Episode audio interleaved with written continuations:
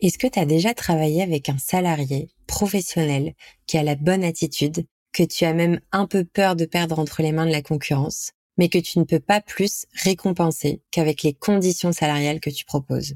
Moi, ça m'est déjà arrivé. Et je peux te dire que dire au revoir à quelqu'un parce qu'il est trop bon pour ce que tu peux lui offrir, c'est un autre niveau de frustration que de vivre du turnover à cause d'une erreur de casting. Si tu ne veux pas que ça t'arrive ou tu ne veux plus que ça t'arrive et que tu as envie d'offrir à ton équipe des avantages autres qu'une petite augmentation tous les six mois, des heures sup et une mutuelle cool, alors je te recommande de découvrir BND. BND, c'est un catalogue d'avantages pour les employés de restaurants qui ne peuvent pas bénéficier davantage de comités d'entreprise, comme par exemple les tickets resto. D'ailleurs, si tu prends cet exemple précis, tu vois très vite que les tickets resto ne sont qu'à moitié remplacés dans les petits restaurants une partie est remplacée par les avantages en nature, les repas, mais l'autre partie qui est le pouvoir d'achat dans d'autres commerces n'est pas complétée. Et le truc, c'est que ce sont pas seulement tes salariés qui sont, entre guillemets, privés d'un avantage. C'est aussi toi, en tant qu'employeur, qui est démuni d'options quand il s'agit de récompenser ton équipe sans pour autant vider ta trésor. Si tu t'inscris sur la plateforme BND, tu pourras offrir à tes salariés une variété d'avantages en plus de leur salaire, en plus de leurs primes, en plus des repas ou même en plus des frais kilométriques si tu le fais déjà ou autres avantages. Ce sont aussi des avantages qu'ils ne trouveront pas chez les autres employeurs. Et ça, ça va t'aider à stabiliser ton équipe sur le long terme, mais aussi à tirer ton épingle du jeu quand tu auras besoin de recruter des nouveaux salariés. Alors je vais ajouter à ma recommandation un petit disclaimer.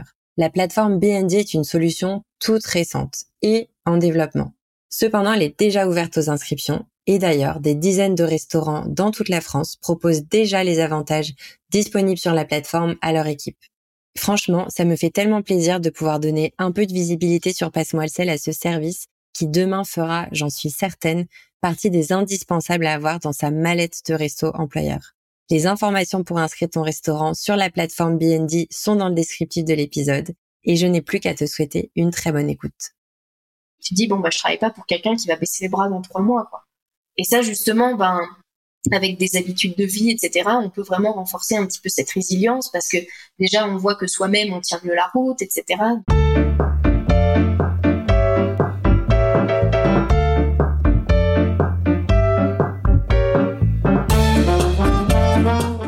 Bienvenue sur Passe-moi le sel, le podcast destiné aux restaurateurs et restauratrices qui ont compris que pour bien développer leur resto business, ils devraient à un moment donné relever la tête des opérations pour construire une meilleure stratégie. Je suis Laurine Blandin et Passe-moi le sel, c'est le podcast dont j'avais désespérément besoin quand je gérais des restaurants. Si tu souhaites accéder à encore plus de conseils gratuits, inscris-toi dès maintenant à ma newsletter ou alors offre-toi mon e-book sur les 45 meilleurs outils de formation d'une équipe de restaurant. Tu accèdes à ces deux ressources exclusives via un lien dans le descriptif de l'épisode. Et si tu apprécies le travail qu'il y a derrière ces conversations riches en contenu, n'oublie pas de noter le podcast 5 étoiles. Je te souhaite une bonne écoute et une journée cool dans ton restaurant.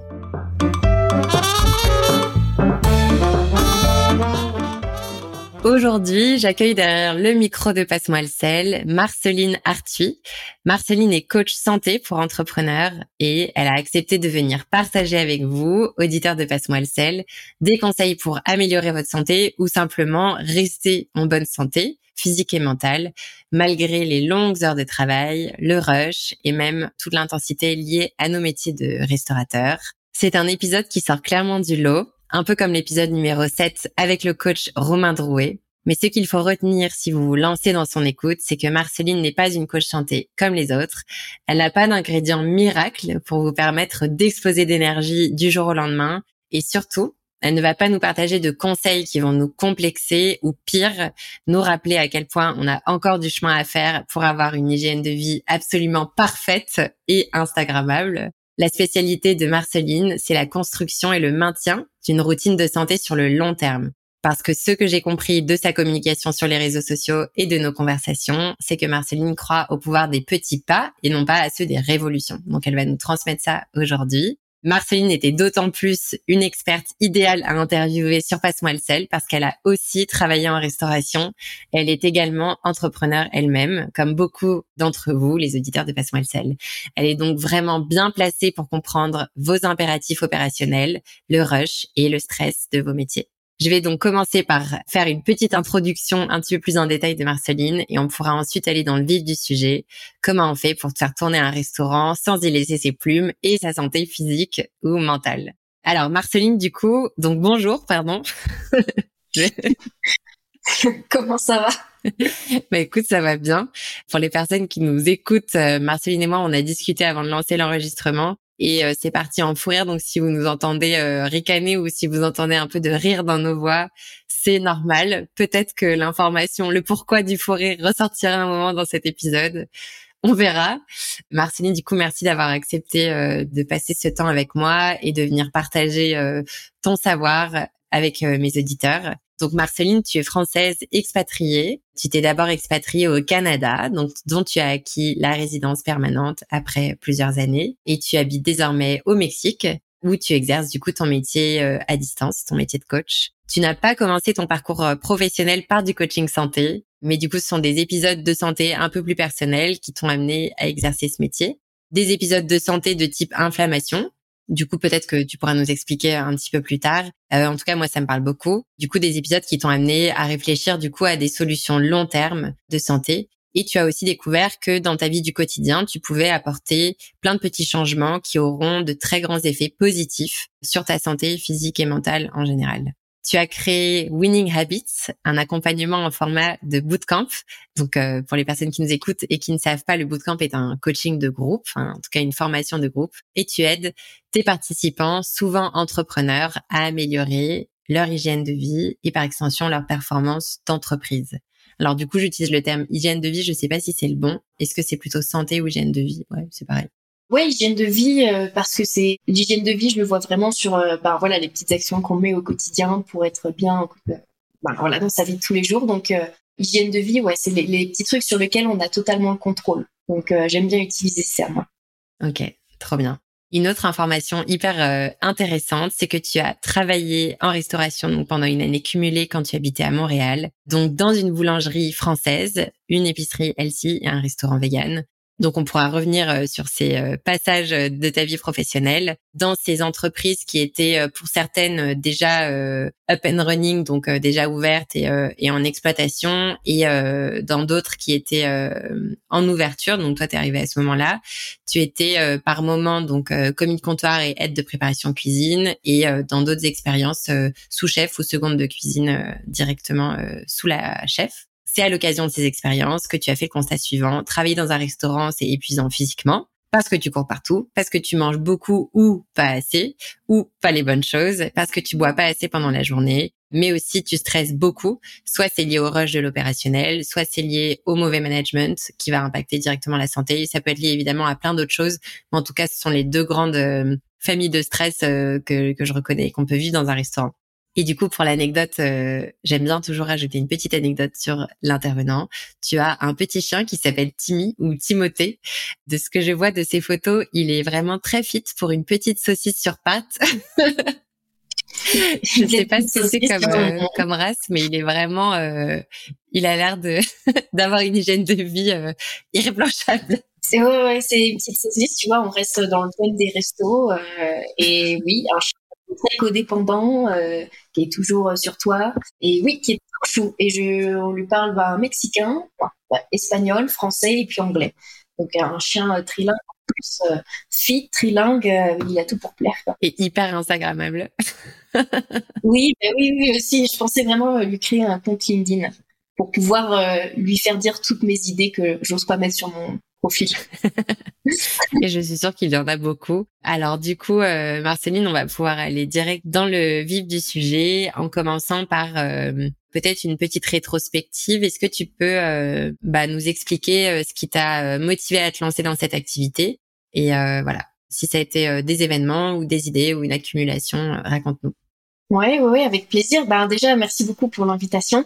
Et oui, en fait, ce qui a déclenché un petit peu, voilà, cette envie d'avoir mon projet à moi, c'est j'ai été euh, vraiment euh, assez malade en fait pendant euh, peut-être une dizaine d'années en fait donc ça a commencé quand je commençais le collège jusqu'à mes années d'études et même quand j'étais au Canada c'était vraiment un niveau d'inflammation généralisée donc tu vois acné kystique impossibilité de perdre du poids. Euh, j'avais aussi, je pense, des problèmes hormonaux. Je prenais la pilule. J'avais pris le, le Roaccutane aussi pour euh, toutes les questions d'acné, etc. Donc, euh, j'étais devenue très sensible à énormément d'aliments. Et en fait, ça a influencé donc aussi bien ma santé physique que ma santé mentale, hein, parce que évidemment, quand personne ne trouve euh, ce que tu as et qu'on te dit que c'est dans ta tête, que c'est du stress, euh, bah oui, c'est du stress parce que personne trouve ce que j'ai et que je suis toujours dans la même situation. Donc c'est un cercle vicieux dont il est très difficile de sortir. Donc euh, j'étais un petit peu désespérée. En fait, j'avais, tu vois, j'avais zéro énergie. J'avais quand c'était au plus fort, tu vois, j'avais 20 ans, mais j'étais dans le corps d'une mamie, quoi. Tu vois, j'étais incapable de faire quoi que ce soit. 9 heures le matin, j'étais déjà très fatiguée. Enfin, c'était un peu l'enfer, quoi. Donc, euh, je suis partie au Canada toujours en étant un petit peu malade. Et puis, euh, c'est là où, en fait, j'ai commencé à, un peu par hasard, je faisais mes cadeaux de Noël, en fait. Et euh, j'adore aller dans des, espaces un peu espaces culturels, des choses comme ça. Donc, j'en ai trouvé un à Montréal. Et en fait, je, j'ai toujours aussi été un petit peu attirée par tout ce qui est la, la, food, les compagnies qui font des snacks, des trucs comme ça, un petit peu fancy et tout. Et c'est vrai que la santé, ça m'avait toujours un petit peu intéressée. Et là, je suis tombée sur ce livre un petit peu qui s'appelait euh, Happy Gut du docteur Vincent Pédré. Et en fait, quand je l'ai lu, alors je pense que j'ai lu la moitié du livre dans la boutique pendant quatre heures. Et en fait, je me suis dit, ah, mais en fait, c'est ça que j'ai, en fait. Donc, j'avais euh, les antécédents perméables parce que j'avais pris des antibiotiques, le Roaccutane pendant un an, tous les jours, à dose progressive. Donc, ça, autant dire que ça fait des ravages vraiment euh, énormes sur la flore intestinale, ce qui fait que je ne digérais absolument plus aucun produit. En plus, à cette époque-là, j'étais végétarienne. J'ai été végétarienne pendant cinq ans et en fait, bah, mon régime, c'était beaucoup de, soja, de légumineuses, etc. Je pense que j'étais même végane parce que je mangeais pas du tout d'œufs, produits laitiers, etc.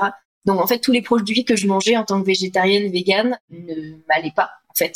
Et euh, quand tu des convictions, etc., tu voilà, tu continues en fait. Et euh, jusqu'à ce que je lise ce livre et en fait que je me rends compte qu'en fait voilà, toute mon alimentation était euh, compliquée et qui elle était entièrement à revoir. Et c'est là où j'ai vraiment commencé à consommer de plus en plus de contenu sur, euh, ben, notamment voilà l'alimentation, le mouvement. Dès que je suis repassée à une alimentation omnivore, ça a fait une énorme différence. En fait, j'ai tout de suite perdu le poids que j'avais en trop. Alors, j'avais pas 10 euh, kilos en trop, tu vois, mais c'est juste un petit peu cette frustration toujours d'avoir quelques kilos en trop, de pas pouvoir les perdre. Mon acné a disparu, etc. Donc, c'est vraiment les, aller chercher les, causes profondes, en fait, de ce mal-être donc en repassant omnivore, tout a vraiment changé. Et euh, c'est là où je me suis dit, bah, en fait, je pense qu'il y a plein de gens qui sont dans la même situation où en fait les médecins leur disent que ben votre douleur euh, limite elle est pas légitime parce qu'on sait pas ce que c'est, donc euh, c'est que c'est dans votre tête. Quoi.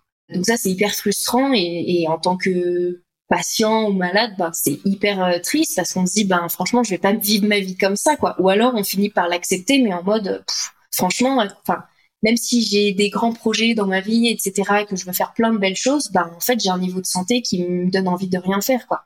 Donc, c'est là où j'ai vraiment compris que la santé, c'est le véhicule vraiment qui nous permet d'atteindre nos plus grands rêves, aussi bien personnels que professionnels. Et ta santé, c'est soit euh, une de chevaux, soit une Lamborghini, quoi. Donc, euh, je me suis dit, moi, je vais aller atteindre mes plus grands rêves en Lamborghini. Bon, c'est là vraiment où je me suis vraiment formée, euh, je me suis intéressée, j'ai appris plein de choses qui alors l'alimentation, tout ça, ce sont des sciences encore très jeunes qui sont en constante évolution, donc j'essaie de toujours rester à jour. Mais euh, c'est là où je me suis dit, ben pourquoi pas éventuellement aider en fait des entrepreneurs, parce que si j'aime beaucoup le monde des startups, de, de l'entrepreneuriat, etc. Les entrepreneurs sont, font beaucoup face à des problèmes de sédentarité, de mauvaise hygiène de vie, pas savoir quoi manger, ou alors euh, commencer un petit déjeuner avec du sucre, etc. Ça, ça les conditionne pour un niveau d'énergie qui sera euh, beaucoup en dents de scie durant la journée. Toutes les petites choses comme ça, en fait, que j'ai appris sur mon chemin euh, personnel. Je me dis, je pense que ça pourrait être super intéressant que les gens le sachent, quoi.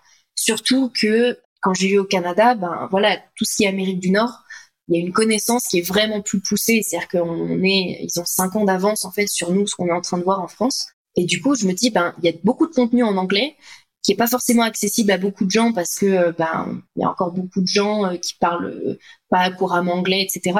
Donc je me suis dit ben faire ce travail d'éducation, de facilitatrice d'information, ça, ça me plairait quoi. Et du coup, c'est pour ça que j'ai eu un petit peu l'idée du format bootcamp, pouvoir m'adresser à plusieurs personnes en même temps et vraiment ouais faire ce travail de pédagogie, d'accompagnement, de faire en sorte que les gens repartent avec même un petit truc qui leur aura déclenché un déclic en mode bah tiens si tu changes cette petite chose tu peux avoir peut-être vachement plus d'énergie, quoi. Et, et c'est juste ça, en fait, laisser un petit peu son empreinte dans la vie des gens et, et voilà, quoi. Donc ça vient un petit peu de là. Quoi. Ouais, c'est un long chemin, mais c'est un beau chemin.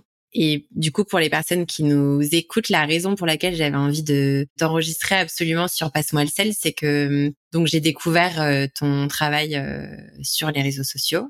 Et en fait, j'ai fait un peu le même chemin que tu fait. Alors évidemment, je suis pas du tout professionnelle de santé aujourd'hui, mais ce que tu as dit tout à l'heure, euh, j'avais 20 ans et j'avais le corps d'une mamie, enfin la santé d'une personne âgée ou enfin déjà euh, tu un peu oxydée quoi. bah j'ai aussi vécu ça Roaccutane, euh, je savais pas que tu avais fait ça moi aussi. Ça m'a complètement flingué la santé. Ça m'a donné des problèmes hormonaux, des problèmes intestinaux. Et c'est vrai qu'en fait, euh, c'est hyper dur de. Moi, j'ai appris euh, dix ans plus tard que à ce moment-là, si j'étais aussi mal, c'était juste à cause de ça. Et du coup, ouais, c'est hyper dur de trouver du contenu, c'est hyper dur bah, de faire confiance au contenu aussi. Et du coup, j'avais vraiment envie de t'enregistrer parce que ce que tu partages sur les réseaux, évidemment, tous les jours, j'apprends des trucs, mais il y a des choses dont tu parles que je sais parce que je les ai aussi apprises euh, parce que j'ai été obligée de les apprendre, mais euh, mes proches qui n'ont pas fait Roaccutane ou qui n'ont pas de sujets intestinaux ou, euh, ou inflammatoires en tout genre, en fait, ne savent pas, mais ça veut pas dire qu'ils ne les auront jamais. En fait, suivre ces conseils-là, ça peut aussi les éviter. Donc, ça peut être en réponse, mais c'est aussi bien les éviter. Et en fait, moi, j'ai fait que de la restauration, donc comme tu sais, du coup, les auditeurs de Passe-moi sel, je pense qu'ils l'ont compris. Et c'est vrai qu'en fait, en restauration, les choses vont tellement vite que c'est normal d'être fatigué, c'est normal d'être un peu épuisé en fin de journée ou au contraire d'avoir un pic d'adrénaline à minuit quand tu rentres chez toi parce qu'en fait il y a toute la pression de la journée qui retombe et puis ton corps il arrive pas à ralentir. On se dit que c'est normal le week-end d'avoir, euh, enfin voilà, d'avoir euh, mal aux pattes et des trucs comme ça. En fait, du coup, ça devient très difficile de faire la différence entre est-ce que je suis fatiguée parce que j'ai beaucoup bossé et que mon boulot était physique et euh, que j'ai servi 200 clients aujourd'hui ou est-ce que je suis fatiguée parce que, enfin, est-ce que je suis trop fatigué pour ce travail-là, parce qu'au final, le travail en restauration il existe depuis euh, des années et des années, le travail d'artisan aussi. Et euh, pour autant, euh, tout le monde n'est pas en mauvaise santé, tout le monde n'est pas épuisé le soir en rentrant, tout le monde n'est pas épuisé sur ses jours de congé. Donc, je pense qu'il y a quand même certaines choses qui, avec le temps, se sont mises en place dans les restaurants et qui conviennent pas du tout, ou alors qui sont pas adaptés à nos métiers. Et du coup, c'est pour ça que c'était hyper important pour moi de t'entendre aujourd'hui et du coup, euh, donc euh, je fais le lien avec ton expérience en restauration. Est-ce que tu peux nous raconter, euh, tu peux, enfin choisir l'angle que tu veux. Est-ce que tu peux nous raconter ton expérience du travail en restauration et peut-être le lien du coup avec notre sujet suivant qui sera, enfin vraiment autour des conseils et, et de tes idées spéciales pour les restaurateurs? Dis-nous tout. Ouais, non, avec plaisir. Et bah déjà, un mot pour tous les restaurateurs qui nous écoutent. Franchement, vous, vous êtes impressionnant parce que euh, c'est le métier d'une vie, c'est un métier qui est très difficile. Et encore, moi, je travaillais que en cuisine, j'ai pas ouvert le resto. Mais tout ce qui est charge mentale, responsabilité, pression, franchement, un grand respect pour les restaurateurs parce que c'est des métiers physiquement très durs, socialement très durs aussi, parce que ben du coup, euh, je pense que c'est pas qu'ils se retrouvent isolés, mais c'est du coup, ben ton restaurant devient un peu ta famille. T'as plus trop le temps de voir euh, parfois tes amis, etc. À moins que ça y est, le restaurant tourne et que t'as personnel, etc. Mais avant d'en arriver là, c'est quand même énormément de travail. Tu mets vraiment ta vie perso euh, de côté. Donc déjà, bravo aux restaurateurs parce que c'est un métier euh, vraiment qui demande beaucoup de courage. Et du coup, oui, c'est ça. Moi, en, durant mes trois années de vie à Montréal, j'ai vraiment fait des jobs alimentaires. Ce qui était facile, c'était euh, bah, travailler dans des boulangeries ou travailler voilà dans des épiceries, des trucs comme ça, etc. Donc j'ai travaillé une première fois dans une boulangerie en tant que voilà faire de la prep, etc. J'ai appris à rouler des croissants, etc. C'était cool. Bon après je suis partie parce que en fait le patron qui était un, français euh, était juste euh, hyper euh, un peu raciste, misogyne, etc. Donc j'ai préféré partir. Et puis en fait, après mes deux autres expériences, euh, donc euh, le, comptoir santé euh, qui était aussi rattaché à un gym, donc à une salle de sport. C'est un concept génial, mais malheureusement qui a duré 11 mois. J'étais là pour l'ouverture, enfin j'ai été recrutée avant l'ouverture, etc. Donc j'ai pu voir un peu comment ça se passait, grosse pression aussi, aussi avec une mauvaise expérience avec un manager pervers narcissique, etc. Donc assez compliqué. Surtout que c'était, j'étais à un âge où j'arrivais pas à mettre de limites, etc. Donc je, je me suis fait un petit peu bouffer. Donc c'était un peu compliqué, mais c'était euh, hyper euh, formateur en fait. Malheureusement, enfin heureusement, malheureusement, cette expérience a permis de comprendre beaucoup de choses. Donc c'était nécessaire que je passe par là, je pense.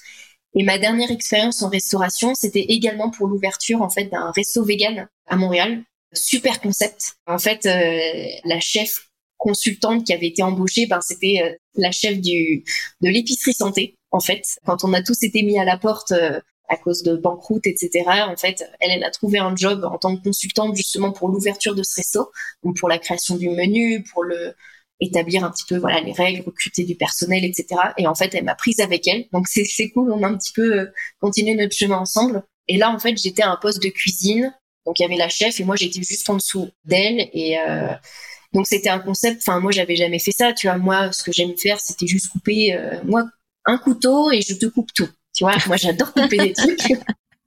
La coupeuse Mais de après, quoi. Ah, moi, je coupe tout. Moi, je coupe tout. En plus, il y avait des super couteaux. Moi, euh, si tu veux, je, voilà, j'étais hyper contente. moi, si j'avais pu faire juste de la prep, j'aurais été la plus heureuse du monde. Parce que tu travailles le matin, tu vois personne. Enfin, t'as pas besoin d'être dans le rush, etc. Donc, trop cool. Malheureusement, c'est pas moi qui décide. Donc, je faisais aussi les rushs, les services, etc. J'avais zéro expérience, tu vois. C'est ça aussi qui est cool avec Montréal, c'est que je pense en France aussi, hein, si tu as de la jugeote et que tu as de l'énergie et que tu as une bonne attitude, on te laisse faire tes preuves, tu vois. Le travail en cuisine, c'est pas non plus le truc ultra dur, tu vois, on t'apprend euh, les bases en deux trois semaines et puis euh, et en fait euh, ben voilà, euh, quand c'était devenu en fait avec le temps en quelques mois une énorme un énorme endroit à brunch, j'allais dire c'est une grande place à brunch. J'ai mon accent québécois qui revient au galop. ah si, c'est une grande place à brunch là, tu sais. Et du coup, euh, ben des fois la chef, euh, voilà, elle me disait bon bah moi j'ai pris mon week-end, euh, tu gères quoi. Et moi je gère, euh, non je gère rien du tout moi. Et donc voilà les premiers rushs euh, avec euh, je sais pas 80 couverts et tout, alors, ce qui peut-être n'est pas beaucoup, tu vois, mais enfin moi quand je avec zéro expérience, ben va gérer la pression quand t'entends la machine qui te sort le ticket et toi t'es à l'autre bout de la pièce et tu dis non cette machine là, elle- elle- je pense que c'est le cauchemar de tout le monde. Et euh, et en fait, euh, ben voilà, bah, tu fais des trucs, etc. Alors ça s'est toujours bien passé, mais euh, après cette expérience, c'est là où je me suis dit plus jamais je travaille en restauration. Plus jamais je travaille en restauration parce que en fait, ben c'est un peu ce que tu t'expliquais en tout début de- d'épisode, c'est que je mangeais pas assez des bonnes choses, je mangeais trop des choses qu'il fallait manger en petite quantité. C'est-à-dire que quand tu fais de la prep, moi en plus j'étais souvent dans à préparer les, petits goodies sucrés, etc., les desserts. Je suis très sucrée aussi, donc en fait, c'est une période où j'ai quand même pris un petit peu de poids parce que voilà, j'étais tout le temps en fait en train de grignoter et bien que je sois toujours debout, etc. Ben des fois ça compense pas quoi. Je buvais pas du tout d'eau. Il y a le stress, donc tu manges, etc. Euh, quand t'es un petit peu stressé, puis après, comme tu dis, il y a la pression qui redescend, donc tu remanges un gros plat. Donc c'était euh, aussi parce que je pense que c'est un monde qui me va pas. Tu vois, il y a certaines personnes qui aiment cette adrénaline, etc. Moi, c'était pas trop mon cas. C'était vraiment parce que j'avais besoin d'un job à ce moment-là et que j'adorais couper.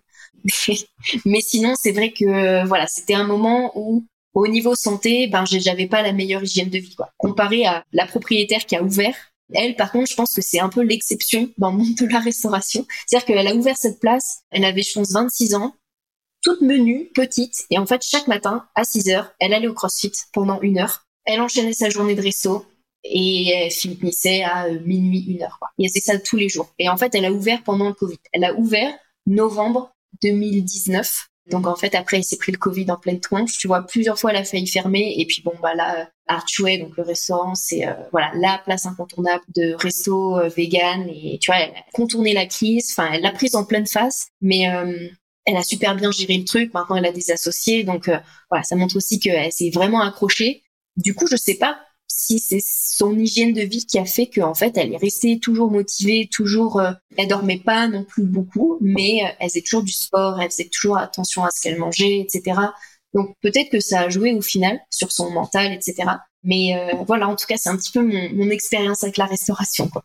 Ouais, bah franchement, c'est ce que tu as partagé. Moi, je l'ai aussi beaucoup vu ou vécu. Et euh, tu vois, pour l'anecdote, il y a quelques années, quand j'étais manager, donc je gérais un restaurant, c'était avant de commencer à en gérer euh, plusieurs en multisite. Donc en ouvrant le restaurant, euh, tu as le rush d'ouverture où en fait tu as à la fois la pression de bien ouvrir parce qu'en fait si tu fais une mauvaise première impression à tes clients euh, en fait après tu passes ton temps à rattraper. Donc tu as cette pression de quantité de fluidité. Il faut que ce soit parfait euh, donc il y a vraiment cette première chose. Et puis les clients te connaissent pas encore. Donc en fait tu as trois fois le travail à faire sur le discours la présentation. Il faut que le parcours il soit nickel et tout. Donc beaucoup de pression et beaucoup de travail à faire pour euh, faire ta place euh, bah dans l'esprit des clients.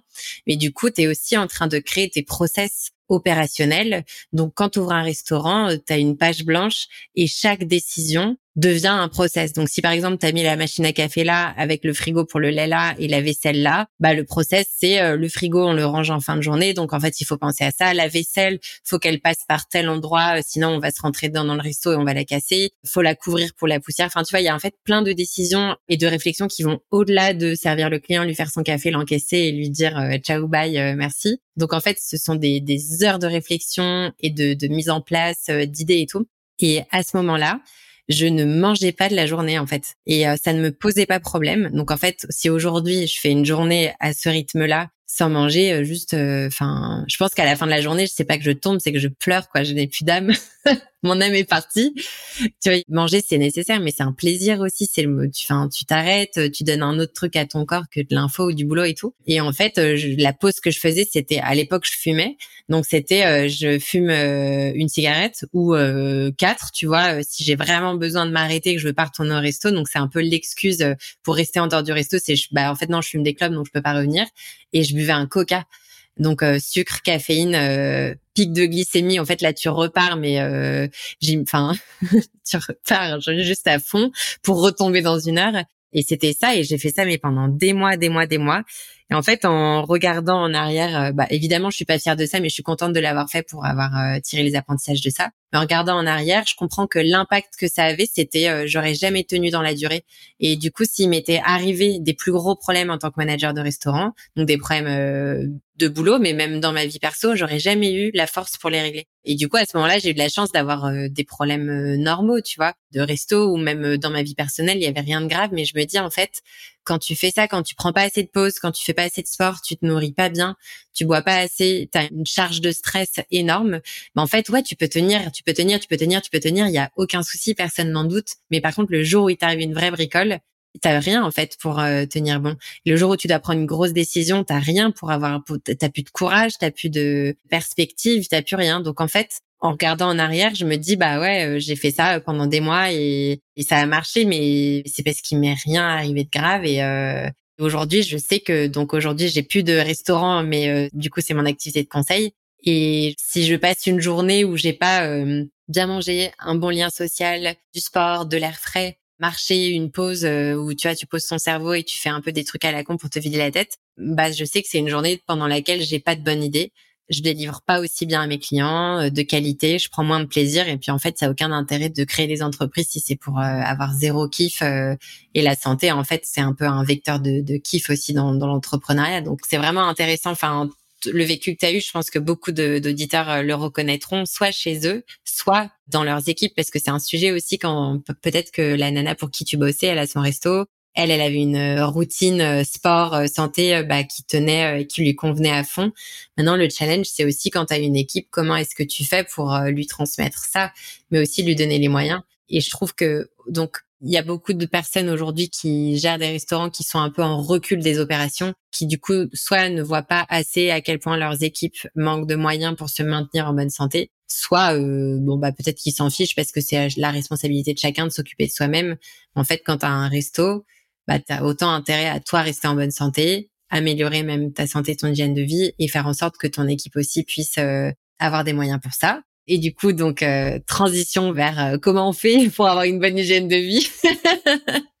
J'ai plein de questions, mais on avait un peu préparé l'épisode. Donc, il y avait le, le, sujet de, de travailler de longues heures, de peut-être pas avoir autant de sommeil que les autres, ou en tout cas pas aussi régulier, les postures, le mouvement, le rythme qui change d'une semaine à l'autre, d'un jour à l'autre. Parfois c'est intense, parfois ça l'est pas. Parfois c'est intense physiquement, parfois c'est intense socialement. C'est des pics de rush euh, très courts. Euh, il y a aussi des restaurants dans lesquels il y a un peu la tradition euh, de l'alcool, il y a la tradition de la pause clope.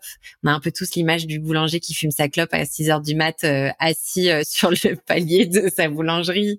Il y a le café et autre excitant si c'est du coca, bah, je pense que c'est pareil. Enfin, quoi que du coup c'est pire peut-être le coca. Il y a les repas qui sont bâclés, qui sont prêts à des horaires différentes il y a la fatigue, le cumul de tout ça et la fatigue naturelle qui vient des métiers euh, opérationnels qui fait qu'on n'est pas forcément chaud pour aller au crossfit à 5 heures du mat comme ton ancienne boss. non, mais elle, elle venait d'une autre planète, là, c'est pas possible. Une fois, elle a fait un, team building où c'était aller au crossfit avec elle à 6 heures du mat. Mais non! si. alors, euh, c'était cool, hein, mais euh, j'y plus jamais, quoi Plus jamais. On, peut, faire un truc comme les patrons normaux, c'est-à-dire on va, on va boire un coup le soir. On n'a pas besoin de se lever tôt. Ah, la punition, euh, la punition quoi. Puis elle vous a donné un concombre pour le déjeuner, juste ou un céleri. non, tu vois, c'est vrai qu'elle est végane, mais côté euh, pas ultra rigide non plus, tu vois, enfin dans le sens où elle, est euh, clean végane, mais tu vois quand même à, se faire plaisir, etc. Donc ça allait, tu vois, mais le CrossFit, ben enfin franchement, je pense que c'est vraiment ça qui l'a fait tenir parce qu'elle avait un, un mental vraiment de genre il y a rien qui peut me dévier de mon objectif, quoi. Alors du coup, c'était aussi inspirant de travailler pour quelqu'un comme ça, en mode ah ben on travaille pas pour une euh, personne qui a pas d'énergie ou qui se laisse vite surmonter par le stress, etc. Oui, elle est stressée, elle vient d'ouvrir, ça va être le Covid dans trois mois, mais elle prend toutes les actions nécessaires pour faire en sorte que euh, voilà, elle reste un capitaine de navire qui est euh, efficace, performant et qui tient la route quoi. Et c'est rassurant aussi pour les équipes. Tu dis bon bah je travaille pas pour quelqu'un qui va baisser les bras dans trois mois quoi. Et ça justement ben avec des habitudes de vie, etc., on peut vraiment renforcer un petit peu cette résilience parce que déjà on voit que soi-même on tient mieux la route, etc. Et en fait c'est drôle, je parlais de mon expérience à moi en restauration, mais ma petite sœur aussi qui a 20 ans, qui travaille dans la restauration depuis qu'elle peut travailler, tu vois, donc depuis 16 euh, ans. Elle, tu vois, elle enchaîne les saisons, etc. Les restaurants de plage, tu vois, qui est aussi très physique, marcher dans le sable, etc. Donc c'est vrai que niveau sport, gérer la restauration, c'est quand même, euh, bah, en tout cas pour les runners, pour les pour les serveurs, etc. Ça, ça va.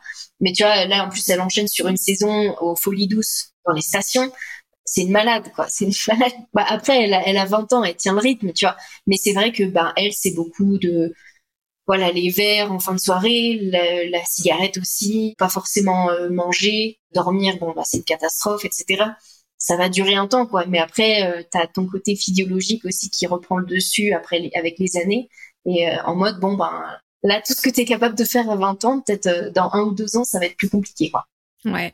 Ouais, c'est vrai que le boulot de saison, c'est vraiment particulier. Et, même dans les restaurants qui sont ouverts toute l'année, il y a une saisonnalité bah du coup euh, un peu plus courte, euh, elle peut être mensuelle, elle peut même être par semaine, tu vois, il y a beaucoup de restaurants euh, je sais pas un resto un café à brunch, bah il y a une saisonnalité dans la semaine, il y a même une saisonnalité dans la journée. Et du coup, le tout l'intérêt là de ce qu'on fait et de parler de santé, c'est comment est-ce que tu peux tenir quand tu es dans le pic de ta saisonnalité et comment est-ce que tu sais récupérer après pour le prochain pic et, et trouver un équilibre là-dedans. Et j'ai noté un truc que tu as dit juste avant et je, je réappuie dessus pour les personnes qui nous écoutent c'était hyper intéressant. Tu l'as pas formulé nécessairement comme ça, mais en gros, tu as dit euh, même pour les équipes, c'est vraiment pas top euh, de bosser pour quelqu'un qui est mou ou molle ou en mauvaise santé ou euh, qui a pas trop de mental, qui a pas trop de courage. en fait, c'est juste pas inspirant et les équipes de restaurants, autant que les gérants et les gérantes, ont besoin de force, de mental, de courage, de tenir. Il arrive tout le temps des problèmes dans les restaurants. En plein service, tu as une fuite d'eau, le TPE ACB marche pas, tu te fais hurler dessus par un client et tu dois rattraper celui d'à côté. Il se passe tout le temps des trucs. Et c'est vrai qu'en fait, tout part de, du capitaine, tu vois. Donc si le capitaine, il est, il ou elle a bah, une, hygiène de vie euh, mauvaise ou pas suffisante ou euh, trop irrégulière et tout, en fait, c'est pas inspirant pour son équipe et, euh, c'est dur d'avoir un capitaine euh, qui tient pas la route. C'est ça le truc. donc c'est vraiment intéressant que tu appuies là-dessus et du coup sur le côté inspiration, ça veut pas dire qu'il faut être exemplaire, mais c'est vrai qu'il faut pas s'étonner après si on a une équipe qui se débine un peu dès qu'il y a un truc compliqué à faire ou un truc un peu plus chaud que d'habitude, bah faut pas s'étonner après. Donc hyper intéressant. Du coup, je sais pas trop par où tu as envie d'attaquer. Est-ce que tu veux que je déroule un peu des sujets et tu t'attrapes ou est-ce que euh, est-ce que tu sais par quoi tu veux commencer? Ben, écoute, moi j'aurais bien commencé par tout ce qui est euh, café, sommeil, alimentation, parce que je pense que café, sommeil, euh, c'est deux gros pôles importants pour les restaurateurs. Souvent, quand on arrive au resto ou la première chose qu'on fait, ou même quand on, même je dirais c'est plus un conseil général qui s'applique à, tout le monde.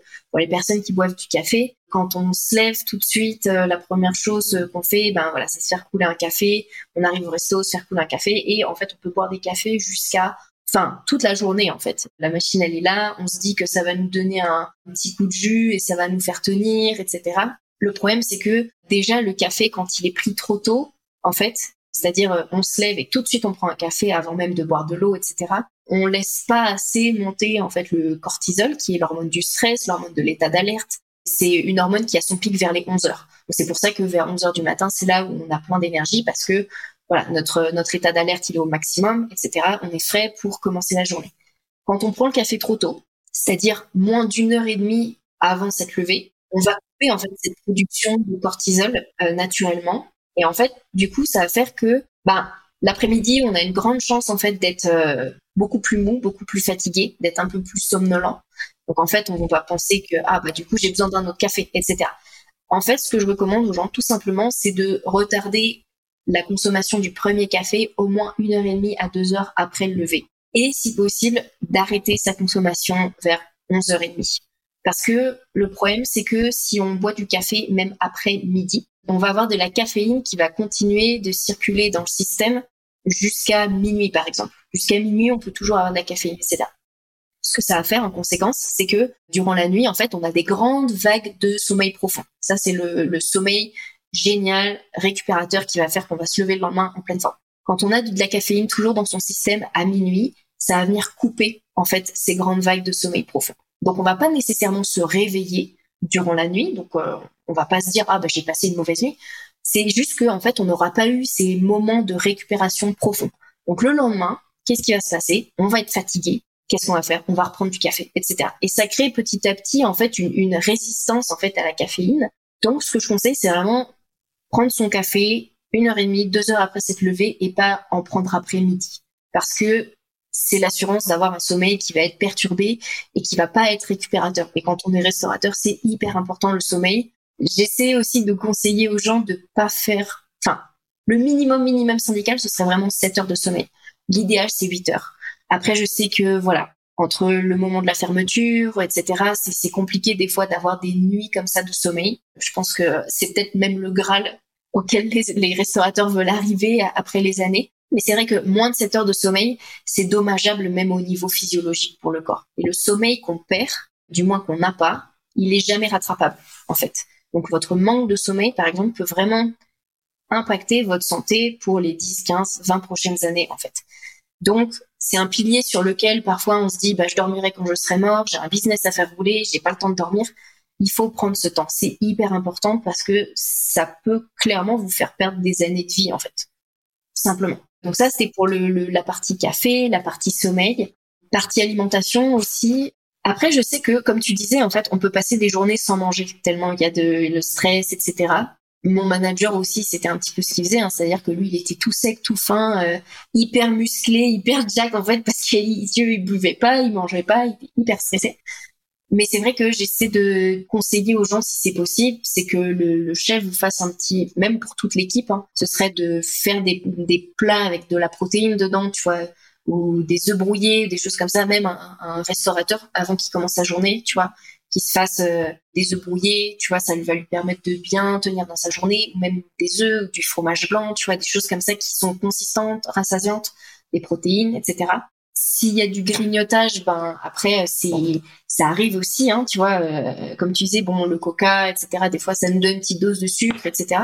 Ça c'est pas nécessairement euh, mauvais quand c'est ponctuel, tu vois. Après, quand c'est euh, 5 coca euh, normaux euh, par jour, c'est mieux de prendre sans sucre, tu vois, euh, coca light, coca zéro, etc.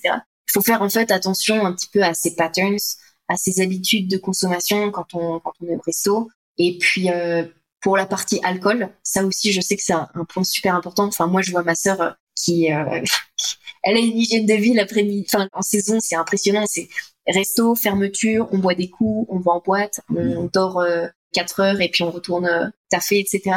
Et l'alcool, malheureusement aussi, ça fait des dommages. Et le traditionnel verre de fermeture, bah, c'est tous les soirs, en fait. Et en termes de recommandation d'alcool, ce serait pas plus de deux verres par jour. En fait, il faudrait vraiment qu'il y ait une raison, waouh, extraordinaire pour que on boive plus de deux verres par jour. Ça me paraît énorme, déjà, deux verres par jour. Enfin. Oui, c'est énorme, tu vois. Après, c'est pour le métier de restauration, souvent c'est très vite atteint malheureusement. Et après, si on se fixe une limite par semaine, il faudrait pas dépasser genre 7 verres par semaine, tu vois. Après, c'est différent de prendre un verre par jour pour arriver à 7 par semaine que de faire euh, deux verres tous les soirs pendant 7 jours où là, là, c'est vraiment euh, dommageable.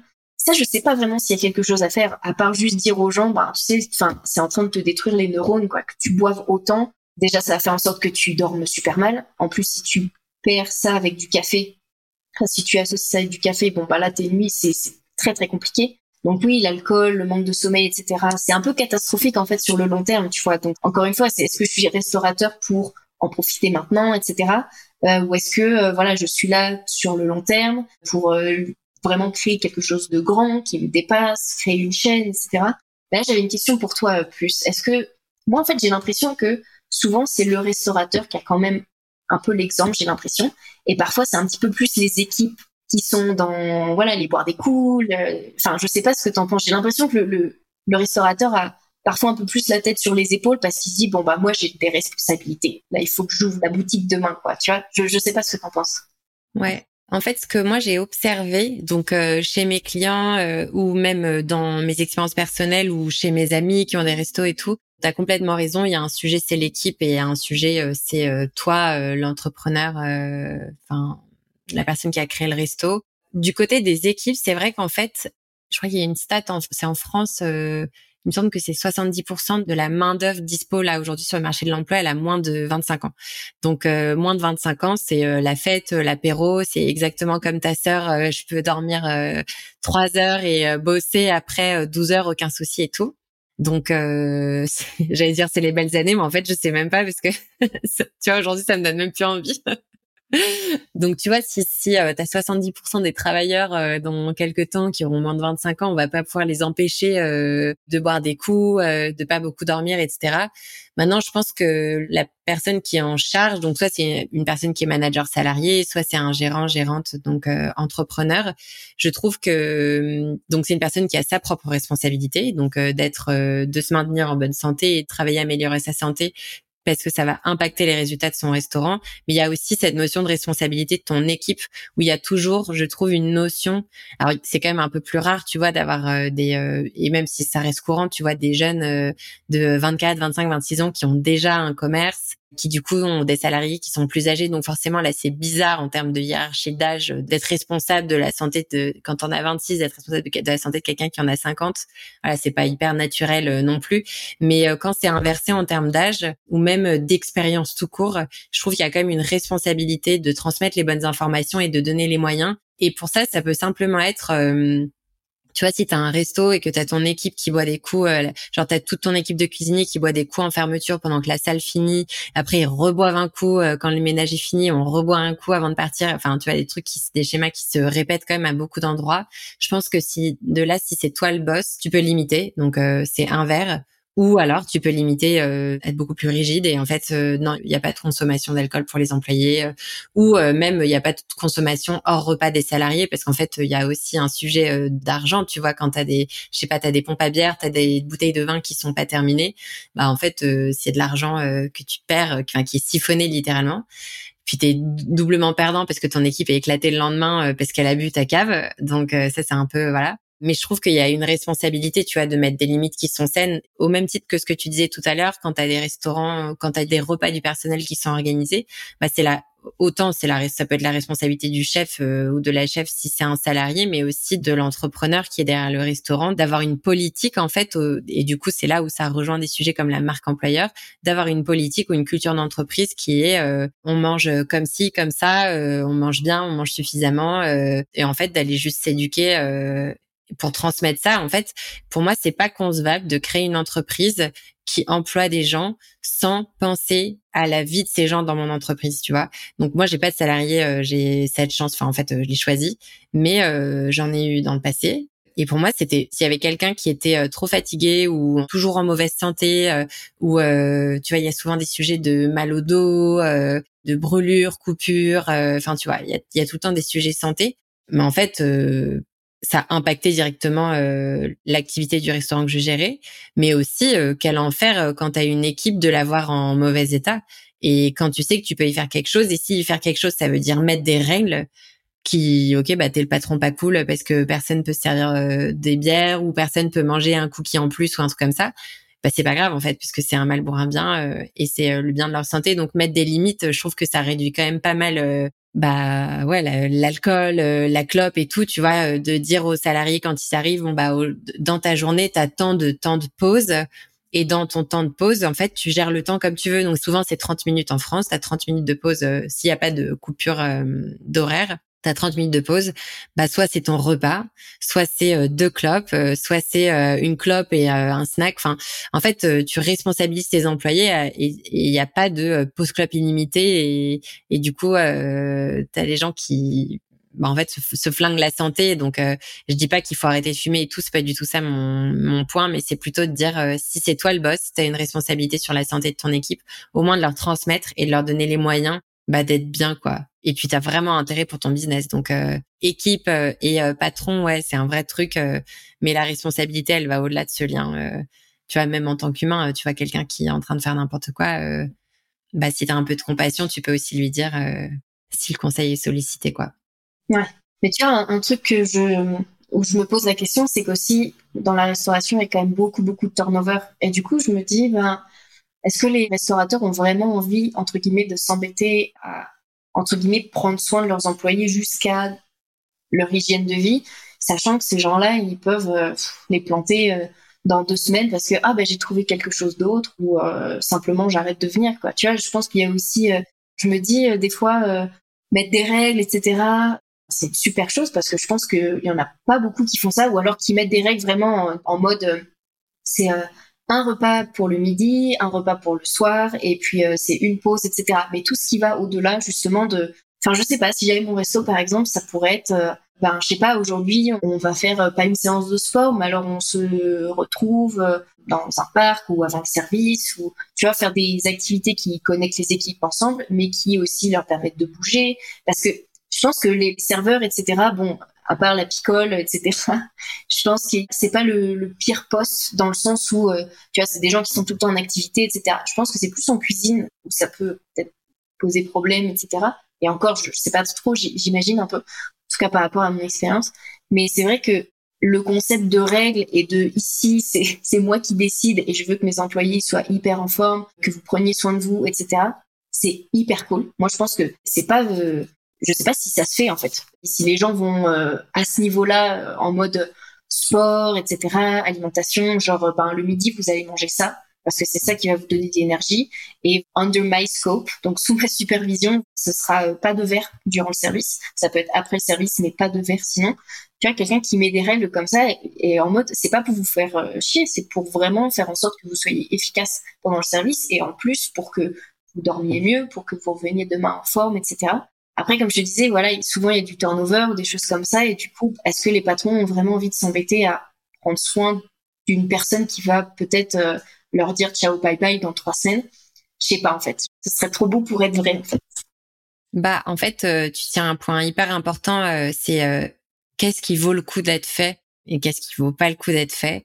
Je pense qu'aujourd'hui, on est quand même un, donc je parle vraiment pour le marché français, le marché de l'emploi en France, on est quand même un, en train de prendre un virage, mais euh, radical. Euh, genre c'est un virage qui avait commencé il y a quand même euh, une dizaine, vingtaine d'années, mais qui est en fait en train là de tourner beaucoup plus vite que prévu. Et, du coup, on le constate avec bah, beaucoup moins de candidats qui sont disponibles ou beaucoup de départs, beaucoup de reconversions, des choses comme ça, des gens qui ont quitté l'industrie, beaucoup moins d'inscriptions dans les écoles, des choses comme ça. Et je pense que c'est en partie à cause de ça, en fait, parce que tu vois, donc moi j'ai pas d'enfants, mais si demain j'avais des enfants, en ayant fait que de la restauration, ben, je sais pas si j'aurais 100% envie. Si tu les pousserais à faire ça. Je sais pas. Enfin, je pense qu'évidemment, s'ils ont hérité euh, de, de, ma passion et tout, bon, bah, ce sera trop bien parce que je sais que c'est aussi hyper épanouissant comme métier. Mais en l'état actuel, euh, je me dis, en fait, euh, c'est tellement dur et il y a tellement de travers dans les métiers. Soit c'est les travers, un peu comme on disait, genre trop d'alcool ou pas mauvaise santé, mauvais sommeil, des choses comme ça. Dans certains établissements, ça va jusqu'à la drogue. C'est un vrai sujet. D'ailleurs, du coup, donc pour les gens qui nous écoutent dans l'épisode 7 avec euh, Romain Drouet, c'est en deux parties. On, on traite euh, du sujet de la drogue dans les restaurants, euh, la performance, la drogue et tout. C'est un vrai truc. Mais du coup, tu vois, si demain j'avais des enfants, bah je je sais pas, j'aurais du mal. Maintenant, comme ils auraient pas, euh, ils seraient pas en âge de travailler euh, le surlendemain, j'aurais quand même le temps de voir venir le truc et de décider ou d'y réfléchir. Mais, mais c'est vrai que même moi, je trouve que c'est compliqué. Maintenant, donc si là il y a des, des personnes qui ont des restaurants qui nous écoutent et qui hésitent à mettre en place un peu des cultures d'entreprise autour de la santé, en fait, sachez une chose, c'est que dans tous les autres métiers plus modernes ou en tout cas plus récents qui sont nés plus récemment, c'est déjà en place tu vois, tu vas bosser dans une boîte tech demain. Il y a un siège, donc il y a des bureaux, il y a une cantine, il y a des snacks cool, il y a du café de bonne qualité. Il y a un welcome pack. Ouais, il y a des team building, tu as des abonnements pour la salle de sport. Bon, voilà, c'est pas dans toutes les boîtes, mais il y a quand même des avantages au-delà du salaire et du boulot qui tournent autour du plaisir et du coup indirectement autour de la santé parce que avoir une cantine de ouf avec euh, un choix euh, vegan, végétarien, euh, des trucs hyper bons à manger, bah en fait ça fait plaisir aux gens, mais en un sens c'est aussi le plaisir par la santé. Donc en fait pour ceux qui hésitent à, le mettre en place dans leur réseau, sachez que tout le monde le fait ailleurs et qu'on est les, un peu les derniers, les artisans à, mettre ça en place. Maintenant, euh, si vous avez du turnover et que du coup vous dites euh, en fait c'est pas du tout ma priorité, bah dans ces cas-là c'est euh, le serpent qui se mord la queue et à quel moment vous décidez d'arrêter de vous mordre la queue. Donc si vous récupérez des candidats vous les salariez et vous faites rien pour les mettre à l'aise, rendre leur rythme de travail confortable et du coup peut-être impacter positivement leur hygiène de vie, ils vous quitteront. Sachez que si vous mettez en place ça, ils vous quitteront aussi peut-être, mais en meilleure santé, en meilleurs termes, ou en tout cas, ils auront une meilleure expérience du boulot dans votre restaurant. Donc, vous pourrez avoir des référoles de candidats, euh, du bouche à oreille, des potes de potes. Je t'envoie mon cousin, il vient bosser pour toi et tout. Donc, en fait, vous, vous ouvrez la porte en arrêtant de vous mordre la queue. Vous ouvrez la porte euh, à ce genre de cercle vertueux. Et en fait, vous juste vous consolidez la réputation de votre restaurant. Euh, et aujourd'hui, pour moi, c'est pas concevable de, on peut pas être restaurateur et prétendre vouloir faire plaisir et nourrir de la bonne façon des clients. Donc on n'est pas forcément healthy et tout, mais à partir du moment où tu fais à manger sur place, maison, tu es quand même dans une démarche plus santé que euh, defreeze euh, des trucs euh, surgelés et tout. Donc à partir du moment où vous prétendez vouloir euh, faire plaisir gustativement à des clients avec de la cuisine fait maison, ça n'a aucun sens de ne pas le faire pour vos salariés en fait. Parce que vos salariés ils parlent à vos clients. En fait, c'est pas possible d'avoir une balance comme ça qui est déséquilibrée d'une équipe qui est euh, flinguée parce qu'elle mange des coquillettes euh, tous les jours euh, depuis trois semaines et qu'elle boit 12 bières le soir et qu'elle fume 15 clopes et que le patron aussi et qu'en fait tout le monde est un peu gris pour servir le client. Il y a un déséquilibre qui est ultra visible. Donc en fait, c'est la réputation de votre restaurant qui est en jeu. Donc si vous hésitez parce qu'il y a du turnover, franchement, réfléchissez bien. c'est un effort qui vaut le temps et qui vaut le coup d'être mis en place parce que ça va donner plus de sens au travail dans votre resto. Et en fait, ça aura des répercussions, peut-être pas demain, mais dans un mois, dans deux mois, dans six mois, dans quatre ans, ça aura des répercussions positives. Donc euh, non au turnover et oui, euh, oui aux patrons qui prennent le sujet en main et qui font comme dans toutes les autres entreprises en fait, enfin les autres verticales de métier. Ouais. Tout à l'heure, du coup, donc euh, tu as parlé des repas, du sommeil, du café, et j'ai repensé à autre chose, et je pense que c'est intéressant parce que tu en as brièvement fait la mention au début d'épisode. Donc, euh, tu nous conseillais de, pendant les repas du personnel, d'aller pousser les protéines pour avoir euh, une énergie constante, éviter les grignotages, éviter d'être fatigué, les choses comme ça. On fait quoi du coup euh, des restos, des cafés qui ouvrent la journée hyper généreusement avec une corbeille de croissants et de pain au chocolat ou chocolatine s'il y a des gens du sud qui nous écoutent? S'il y a des gens du sud qui nous écoutent, je pars de l'épisode. Je pars de l'épisode. Donc on fait comment pour ça? Parce que je pense qu'il y a, il me semble qu'il y a aussi un sujet quand même euh, pour euh, garder une, bonne énergie euh, le long de la journée, mais aussi à long terme, c'est de pas forcément commencer la journée avec un, bah avec un pic de sucre délicieux, hein, mais mais je crois que c'est pas top. en tout cas, je l'avais lu dans un de tes posts. Si tu veux bien revenir dessus. Ouais, avec plaisir.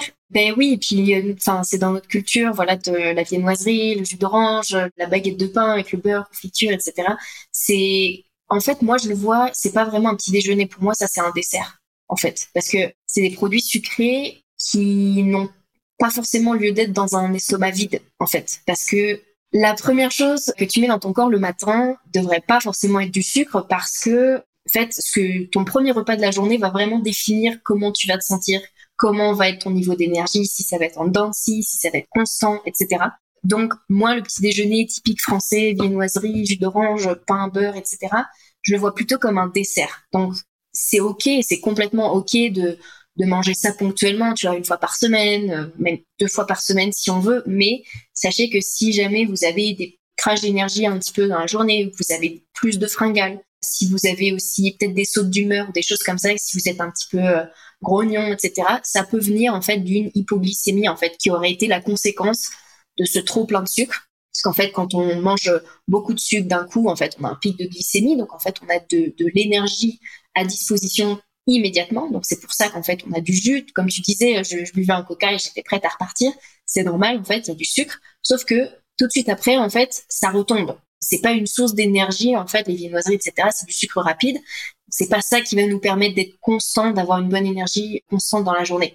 Moi, je le vois plutôt, en fait, ce petit déjeuner traditionnel, viennoiserie, etc. Je le vois vraiment comme une feuille de papier qu'on met dans le feu. Ça se consume immédiatement. Donc, c'est le feu est content, c'est beaucoup d'énergie, puis après, il n'y a plus rien en quelques secondes. Ce qu'on veut à la place, c'est mettre une bûche dans le feu. Une bûche qui va mettre du temps à se consumer, qui va permettre de nourrir le feu pendant 3-4 heures. Ça, on l'a en incorporant des protéines à son petit déjeuner, en fait. Donc, ça peut être soit des œufs brouillés, soit si on n'est pas trop salé, euh, ce que je peux comprendre aussi, ça va être euh, une belle portion de yaourt grec avec euh, des fruits dedans. On peut rajouter aussi une cuillère de beurre d'amande ou beurre de cacahuète, etc. Ça, ça nous permet d'avoir une nourriture qui nous tient encore, qui est rassasiante, qui va nous permettre justement d'éviter les fringales qui peuvent après provoquer des sautes d'humeur, tu vois. Enfin, quand on a faim, on est un peu de mauvais poil en général. Ça, ça va éviter tout ça. Donc c'est ça. Je dis pas du tout qu'il faut interdire voilà ces petits déjeuners là, mais je le vois plus comme des desserts en fait, comme un petit treat, un petit plaisir coupable tu as de temps en temps, mais pour un petit déjeuner euh, régulier, je pense pas que ce soit une bonne solution à long terme quoi. Moi pour moi c'est vraiment on se lève, grand verre d'eau pour s'hydrater, puis après on mange euh, ça, en plus, ce, ce, petit déjeuner copieux, ça va vraiment faire en sorte que vous puissiez tenir facilement jusqu'au prochain repas, etc. Vous allez avoir les idées claires. Vous pouvez rajouter un petit peu d'avocat pour les bons lipides, pour bien faire fonctionner votre cerveau, etc. Ça, pour moi, c'est le petit déjeuner idéal. œuf, avocat, petit yaourt grec, tranche de pain euh, complet aussi. Là, vous avez, euh, vous êtes dans les bons starting blocks pour euh, passer une belle journée. Ouais, et puis surtout, donc c'est hyper intéressant, je pense, de mettre l'emphase sur le début de la journée parce que du coup, quand tu bosses dans un resto, donc ça dépend, tu vois, il y a des restos dont la routine est vraiment bien en place. Tu as le repas à 11h ou 11h30 le matin avant le service. Parfois, c'est tout le monde ensemble et la cuisine a fait un repas. Parfois, c'est chacun son tour et on va se servir ou on va se faire euh, servir un repas par euh, la cuisine. C'est un tout petit peu plus rare d'avoir euh, des établissements où tu vas manger dehors, tu vas avec un ticket resto, des trucs comme ça, puisque du coup, par définition, tu manges sur ton lieu de travail. Il y a beaucoup d'établissements dans lesquels tu commences ta journée et euh, tu vois, donc euh, si tu es salarié, tu commences à 9h, en fait ton repas c'est à 11h. Donc en fait, c'est difficile de te dire bah je mange un gros petit déj parce que et en fait je redéjeune à 11h. Du coup, tu fais un petit déj, en fait à 11h t'as pas faim et puis du coup à 17h euh, tu meurs de faim mais c'est pile euh, l'heure où tu as envie de bah, du coup tu as faim donc tu as envie d'un pic d'énergie donc tu as envie d'un truc sucré ou tu as envie d'un café ou tu vois tu es un peu en manque d'un truc donc c'est assez difficile de mettre ça en place et aussi côté entrepreneur donc quand t'es pas forcément avec avec le rythme de service opérationnel, donc euh, parce que tu es un petit peu plus en recul euh, de par la définition de ton travail, donc euh, t'as pas nécessairement besoin de manger avant le service, tu as moins besoin de cette énergie et tout. C'est hyper facile de bah soit de déjeuner à 17h et en fait d'avoir rien mangé depuis le matin et de te retrouver à 17h juste avec plus rien dans ton corps, plus de jus. Et en fait, le moment où tu atteins le plus de jus, et donc moi, je le vois chez certains clients qui me disent non mais à 17 h euh, m'appelle pas parce que c'est le moment où je meurs. Après, je me ressuscite par un repas et après je repars.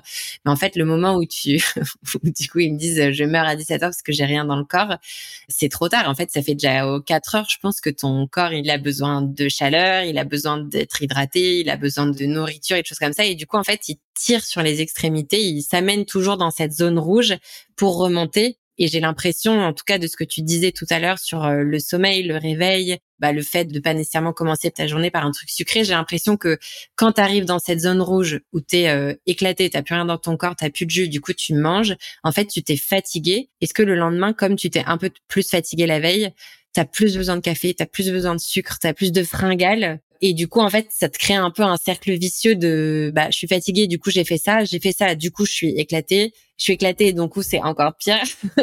et en fait, c'est hyper difficile, tu vois, de savoir euh, comment est-ce qu'on commence sa routine santé, en fait. Voilà, j'ai, je suis passée par 12 000 chemins pour te poser une question. J'ai accouché. comment on fait, Marceline? Beau bébé, beau bébé. Alors déjà, ce que tu disais, enfin, le, oui, c'est totalement un cercle vicieux parce qu'en plus, le manque de sommeil, le lendemain, souvent, je sais pas si t'as remarqué, mais tu sais, quand t'as passé une nuit pourrie ou t'as vraiment pas bien dormi, etc., le lendemain, t'as souvent envie de te diriger vers des produits qui sont riches en calories, des produits gras, etc. Ça, c'est normal, en fait. C'est une réponse euh, physiologique avec des hormones, etc., mais qui fait que quand on n'a pas eu une bonne nuit de sommeil, c'est sûr que le lendemain, on a envie de se diriger vers des produits gras, etc. La première chose à faire, je dirais, c'est parce que le sommeil, ça prend un peu plus de temps de se dire, faut que je me mette dans la routine de dormir. D'aller plus tôt, enfin, de mettre une heure fixe de lever, de coucher, qui doit essayer d'être la même tous les jours de la semaine, même le week-end, si possible. Ça, c'est un petit peu euh, le miracle si ça pouvait arriver. Mais disons que l'alimentation, par exemple, c'est quelque chose sur lequel tu peux voir des résultats dans la journée, tu vois. C'est-à-dire que tu vas commencer ta journée, moi je te dirais, commencer ta journée par un petit déj avec des protéines. Donc, comme je disais, des œufs, etc., un peu de fromage. Tu sais, tu me fais une belle omelette, un petit truc, tu mets un petit peu, euh, comme dirait Fabienne Lepic de Fais pas ci, fais pas ça, un fourzi-tout, et tu mets absolument tout ce que tu veux dans ton omelette. c'est ça. Le café, tu le repousses le plus possible. Si possible, pas après-midi. Moi, en général, j'en prends entre 9h30 et 11h30. Donc, ça me fait genre peut-être deux cafés par jour. J'ai vraiment vu une belle différence sur mon sommeil. J'ai un sommeil beaucoup plus profond. C'est beaucoup moins difficile pour moi de me lever le matin. Je m'endors plus facilement aussi. Donc ça, c'est des petites choses en fait qui prennent pas de temps euh, à voir les résultats en fait. En 3-4 jours, tu peux voir déjà des résultats. Donc c'est ça. Petit déjeuner protéiné, le café retardé et arrêté à midi, 11h30. Si on a faim durant un service ou un truc comme ça, moi, ce que j'aime bien faire, c'est par exemple, me faire cuire des batchs de dur, par exemple. Et ça, c'est vraiment une petite bombe de protéines, tu vois, qui te cale bien, en plus un petit œuf. Et par exemple, quand tu es en service, tu sais que tu es, peut-être un petit peu faible, des trucs comme ça, tu as, besoin d'un petit truc, hop, un petit œuf dur. Tu peux prendre aussi un petit peu de sucre si tu as besoin d'un petit remontant, ça c'est pas du tout interdit. Mais c'est vrai que la protéine, ça va te permettre de te rassasier, etc. Le truc, c'est que plus on mange du sucre, en fait, plus on va avoir des fringales de sucre. La protéine, ça permet vraiment de couper les fringales parce que naturellement, ton corps est rassasié. Donc, il a moins envie de se diriger, en fait, vers des produits euh, riches, gras, sucrés, etc.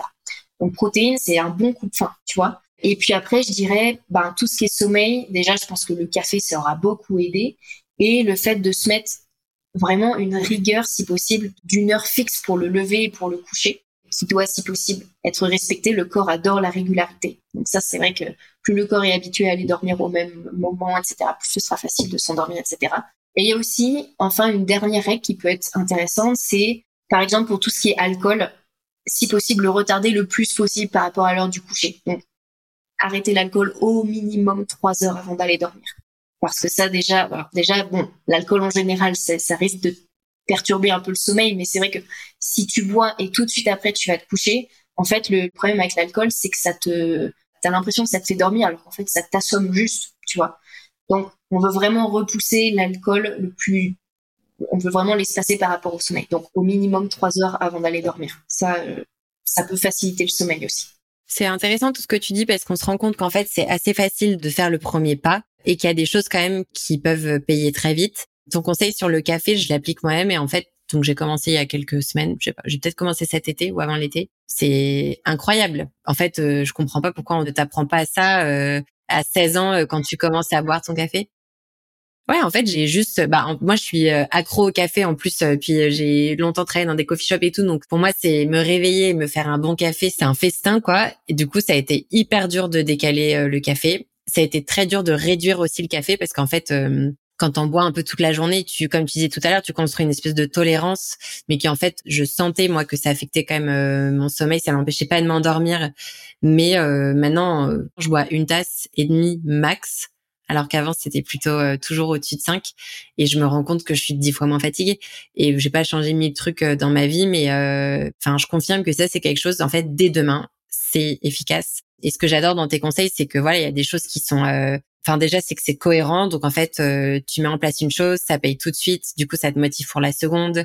Ensuite, euh, j'entends aussi dans ce que tu dis que c'est pas un truc d'extrémiste radical de la santé, qu'on n'est pas obligé demain de tous manger 12 œufs durs le matin avec un verre d'eau, euh, avec des algues ou j'en sais rien. Donc c'est c'est quand même assez accessible de changer un snack pour un autre de switcher un petit déj pour un autre, de décaler d'un petit peu d'une heure euh, ton café ou d'un petit peu plus, de réduire et de peut-être remplacer par autre chose. Donc c'est ça que je trouve vraiment génial. Et du coup, bah pour les personnes qui nous écoutent et qui, je pense qu'il y a un sujet aussi, c'est que c'est difficile de travailler dans un restaurant euh, physiquement et mentalement et même socialement. Du coup, ça peut avoir l'air d'être un truc en plus qui est douloureux. Tu vois, quand tu passes ta journée à parler, parler, parler à des gens, mais en fait, t'as pas en plus envie de boire moins de café parce que c'est ça qui fait que tu as le courage d'aller parler, d'avoir autant d'interactions sociales et tout.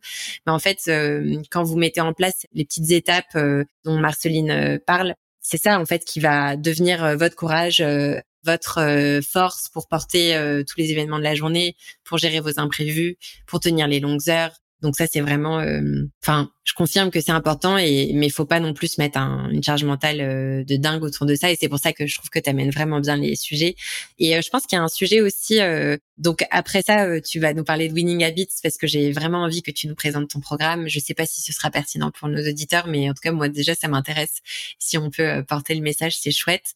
Il y a un dernier point avant qu'on conclue, j'avais envie de d'aborder, c'était par rapport au physique, au rythme physique. Donc on, on comprend que c'est important la régularité pour le sommeil, en tout cas au maximum. Donc dès qu'on peut, bah voilà, on le fait.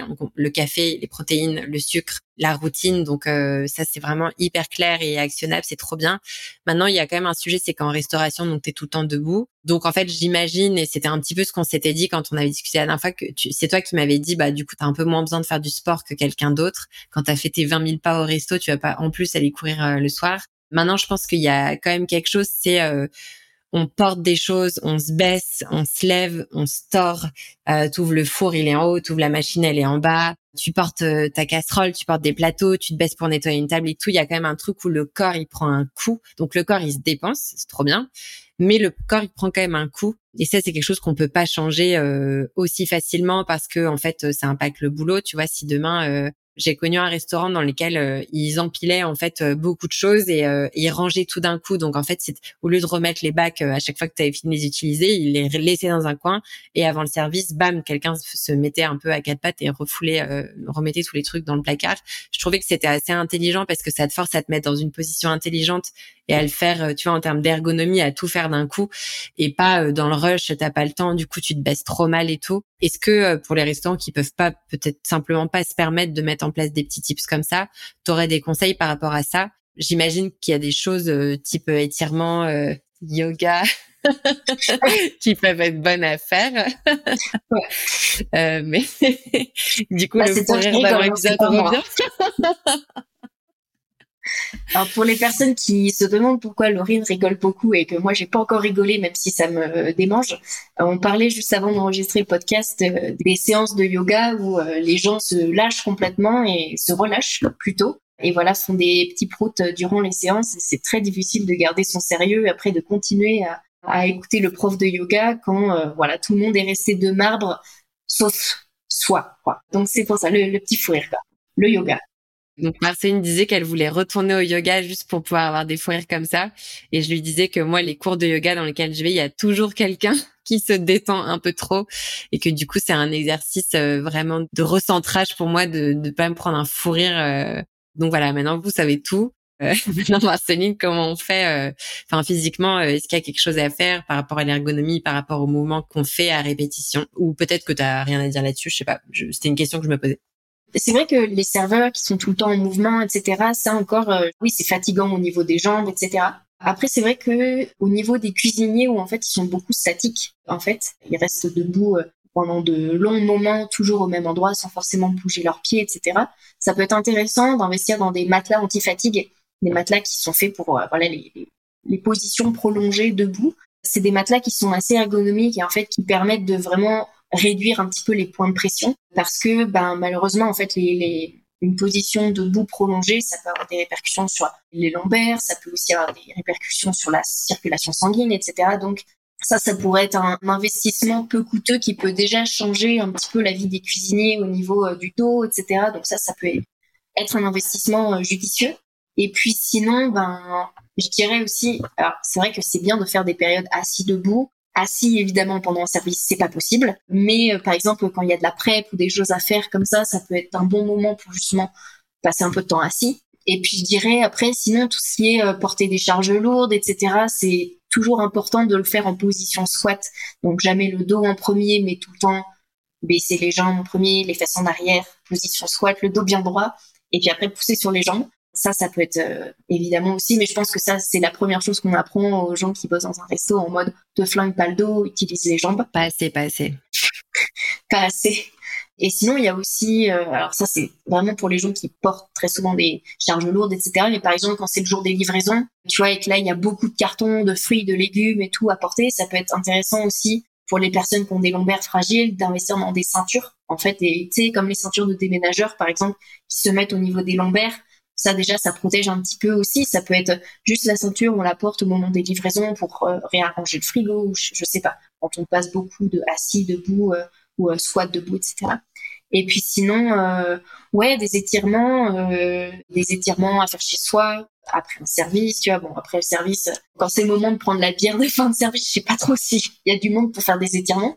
Mais c'est vrai que peut-être même une fois par semaine, tu vois, juste se dédier un petit moment, même 20 minutes, 10 minutes à faire des étirements, ça peut faire du bien aussi. En fait, tout est bon à prendre. C'est vraiment un message que j'ai envie de faire passer, c'est que on n'est pas obligé de tout changer du jour au lendemain. Ça prend du temps. Vous avez un emploi du temps qui est super chargé. Vous avez une grosse charge mentale. Donc, c'est pas la peine de venir en plus recharger cette charge mentale, vraiment y aller à votre rythme. Il y a des choses qui peuvent être vraiment faites de manière progressive.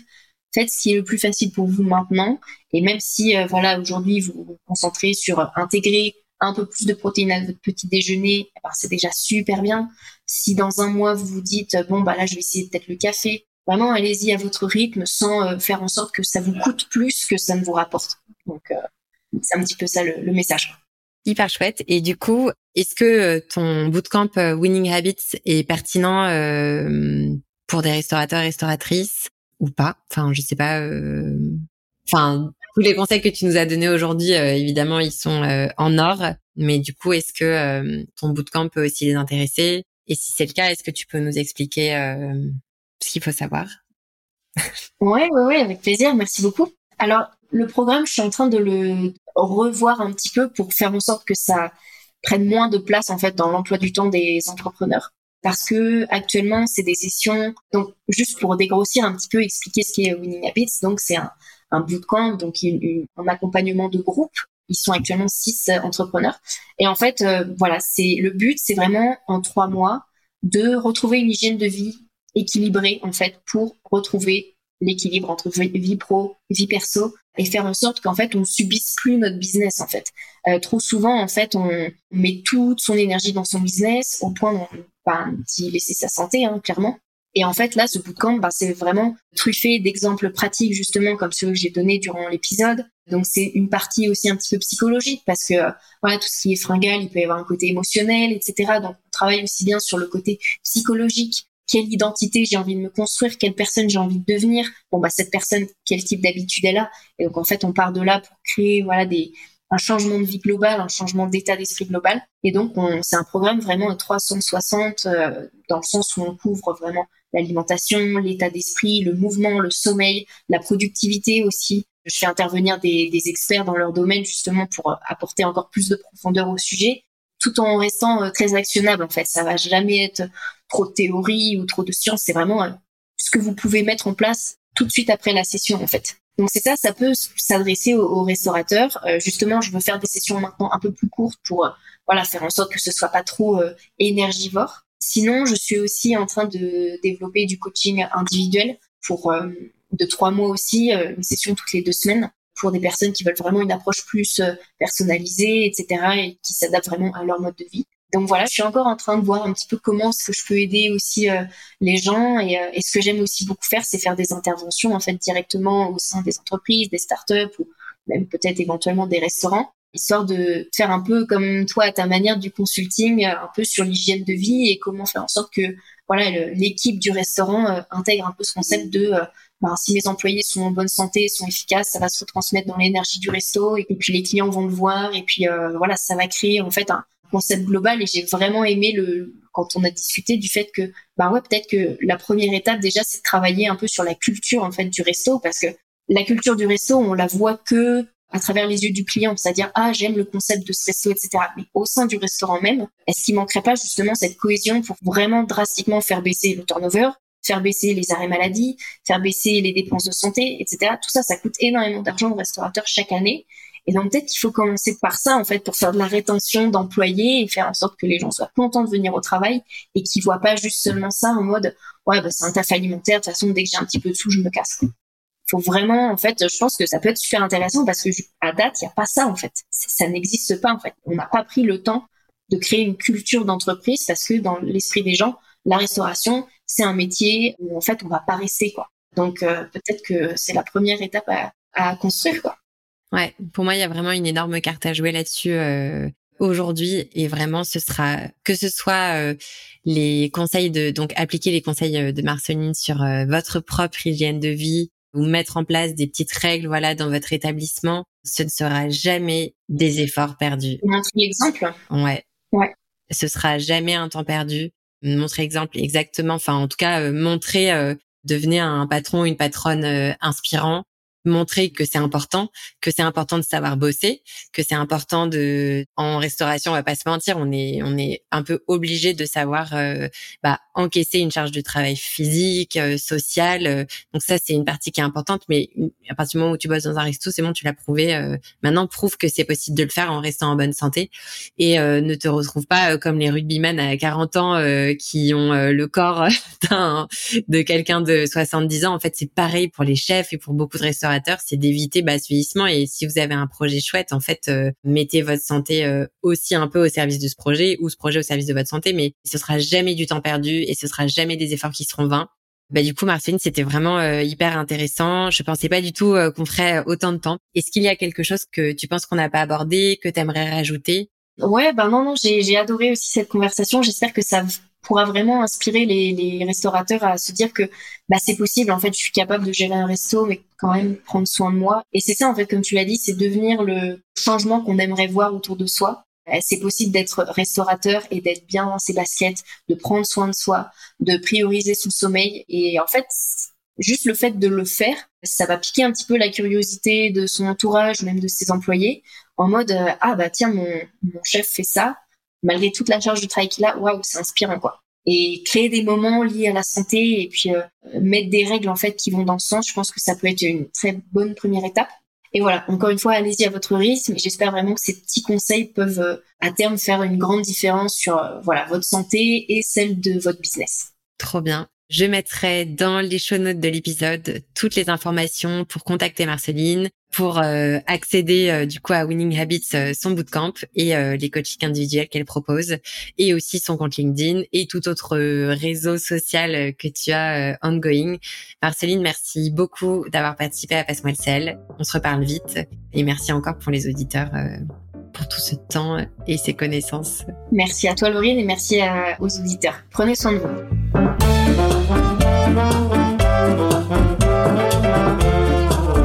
Et voilà, l'épisode est déjà terminé.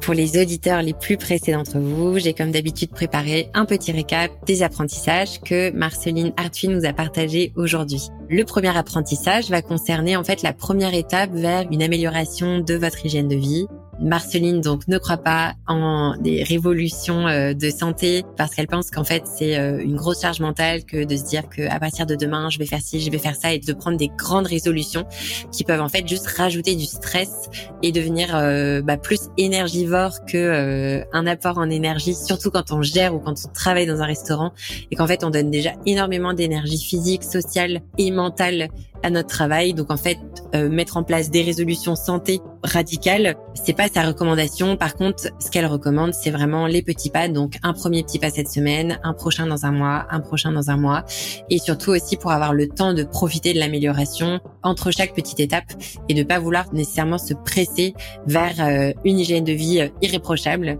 donc voilà, les petits pas. Le deuxième apprentissage, pour moi, c'est vraiment plus concret. C'est vraiment euh, au niveau de l'alimentation et aussi de la consommation. Donc alimentation, consommation café et sommeil. Donc euh, Marceline nous explique que sans un bon sommeil récupérateur, on est plus fatigué le lendemain. Si on est plus fatigué, on a plus tendance à aller manger des choses qui sont très sucrées ou très grasses. Ça va nous créer des pics de glycémie qui vont nous fatiguer plus tard dans la journée. Donc on va vouloir aller consommer du café ou encore des choses sucrées et grasses. Donc on va être fatigué, on va moins bien dormir et le lendemain on va recommencer et on va recommencer, recommencer, recommencer. Donc en fait son conseil à ce niveau-là, c'était de commencer par les choses les plus actionnables pour les consommateurs de caféine, sachant que dans le thé il y a également de la caféine, c'est de la théine mais c'est la même chose. Pour les consommateurs de boissons caféinées.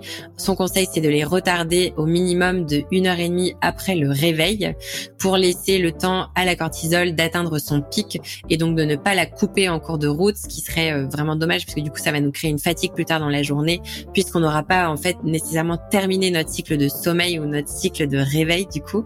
Donc de ne pas aller couper ce cycle de réveil avec de la caféine et d'attendre et aussi d'arrêter la consommation de boissons caféinées à partir de 11h30 midi au parce qu'en fait même pour les personnes les plus tolérantes à la caféine qui n'ont aucun problème à s'endormir même en ayant bu un café en sortie de repas le soir, la caféine va affecter et euh, altérer les phases de sommeil profond qui sont les phases de récupération. Donc en fait, même si on dort, on dort moins bien, on récupère moins. Et qu'est-ce qui se passe? C'est que le lendemain, on est fatigué, on boit plus de café, etc., etc., etc.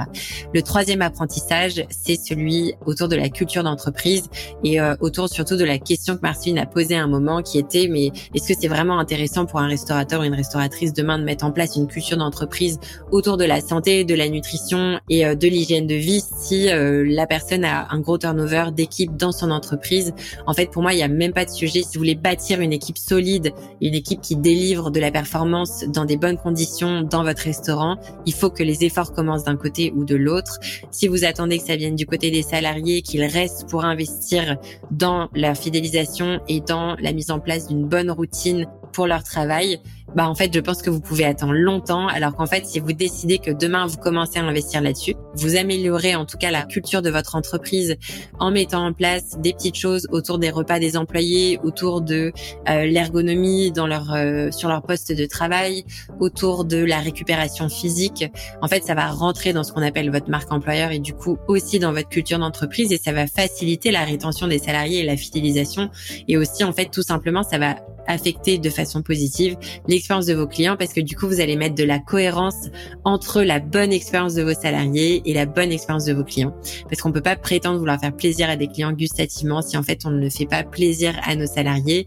Donc évidemment, on peut pas faire plaisir au repas du personnel tous les jours, mais si on met en place d'autres actions et d'autres petites résolutions qui vont impacter leur santé et du coup leur hygiène de vie, ils vous le rendront consciemment ou non sur le service de vos clients. Donc, euh, je remercie évidemment encore chaleureusement Marceline. J'ai adoré enregistrer cet épisode de Passe-moi le sel. Je pense que ça s'est entendu comme toujours. Je pense que son expérience et ses conseils vont pouvoir vous aider à prendre de bonnes décisions pour votre hygiène de vie et du coup de bonnes décisions stratégiques pour votre restaurant. merci encore à Marceline.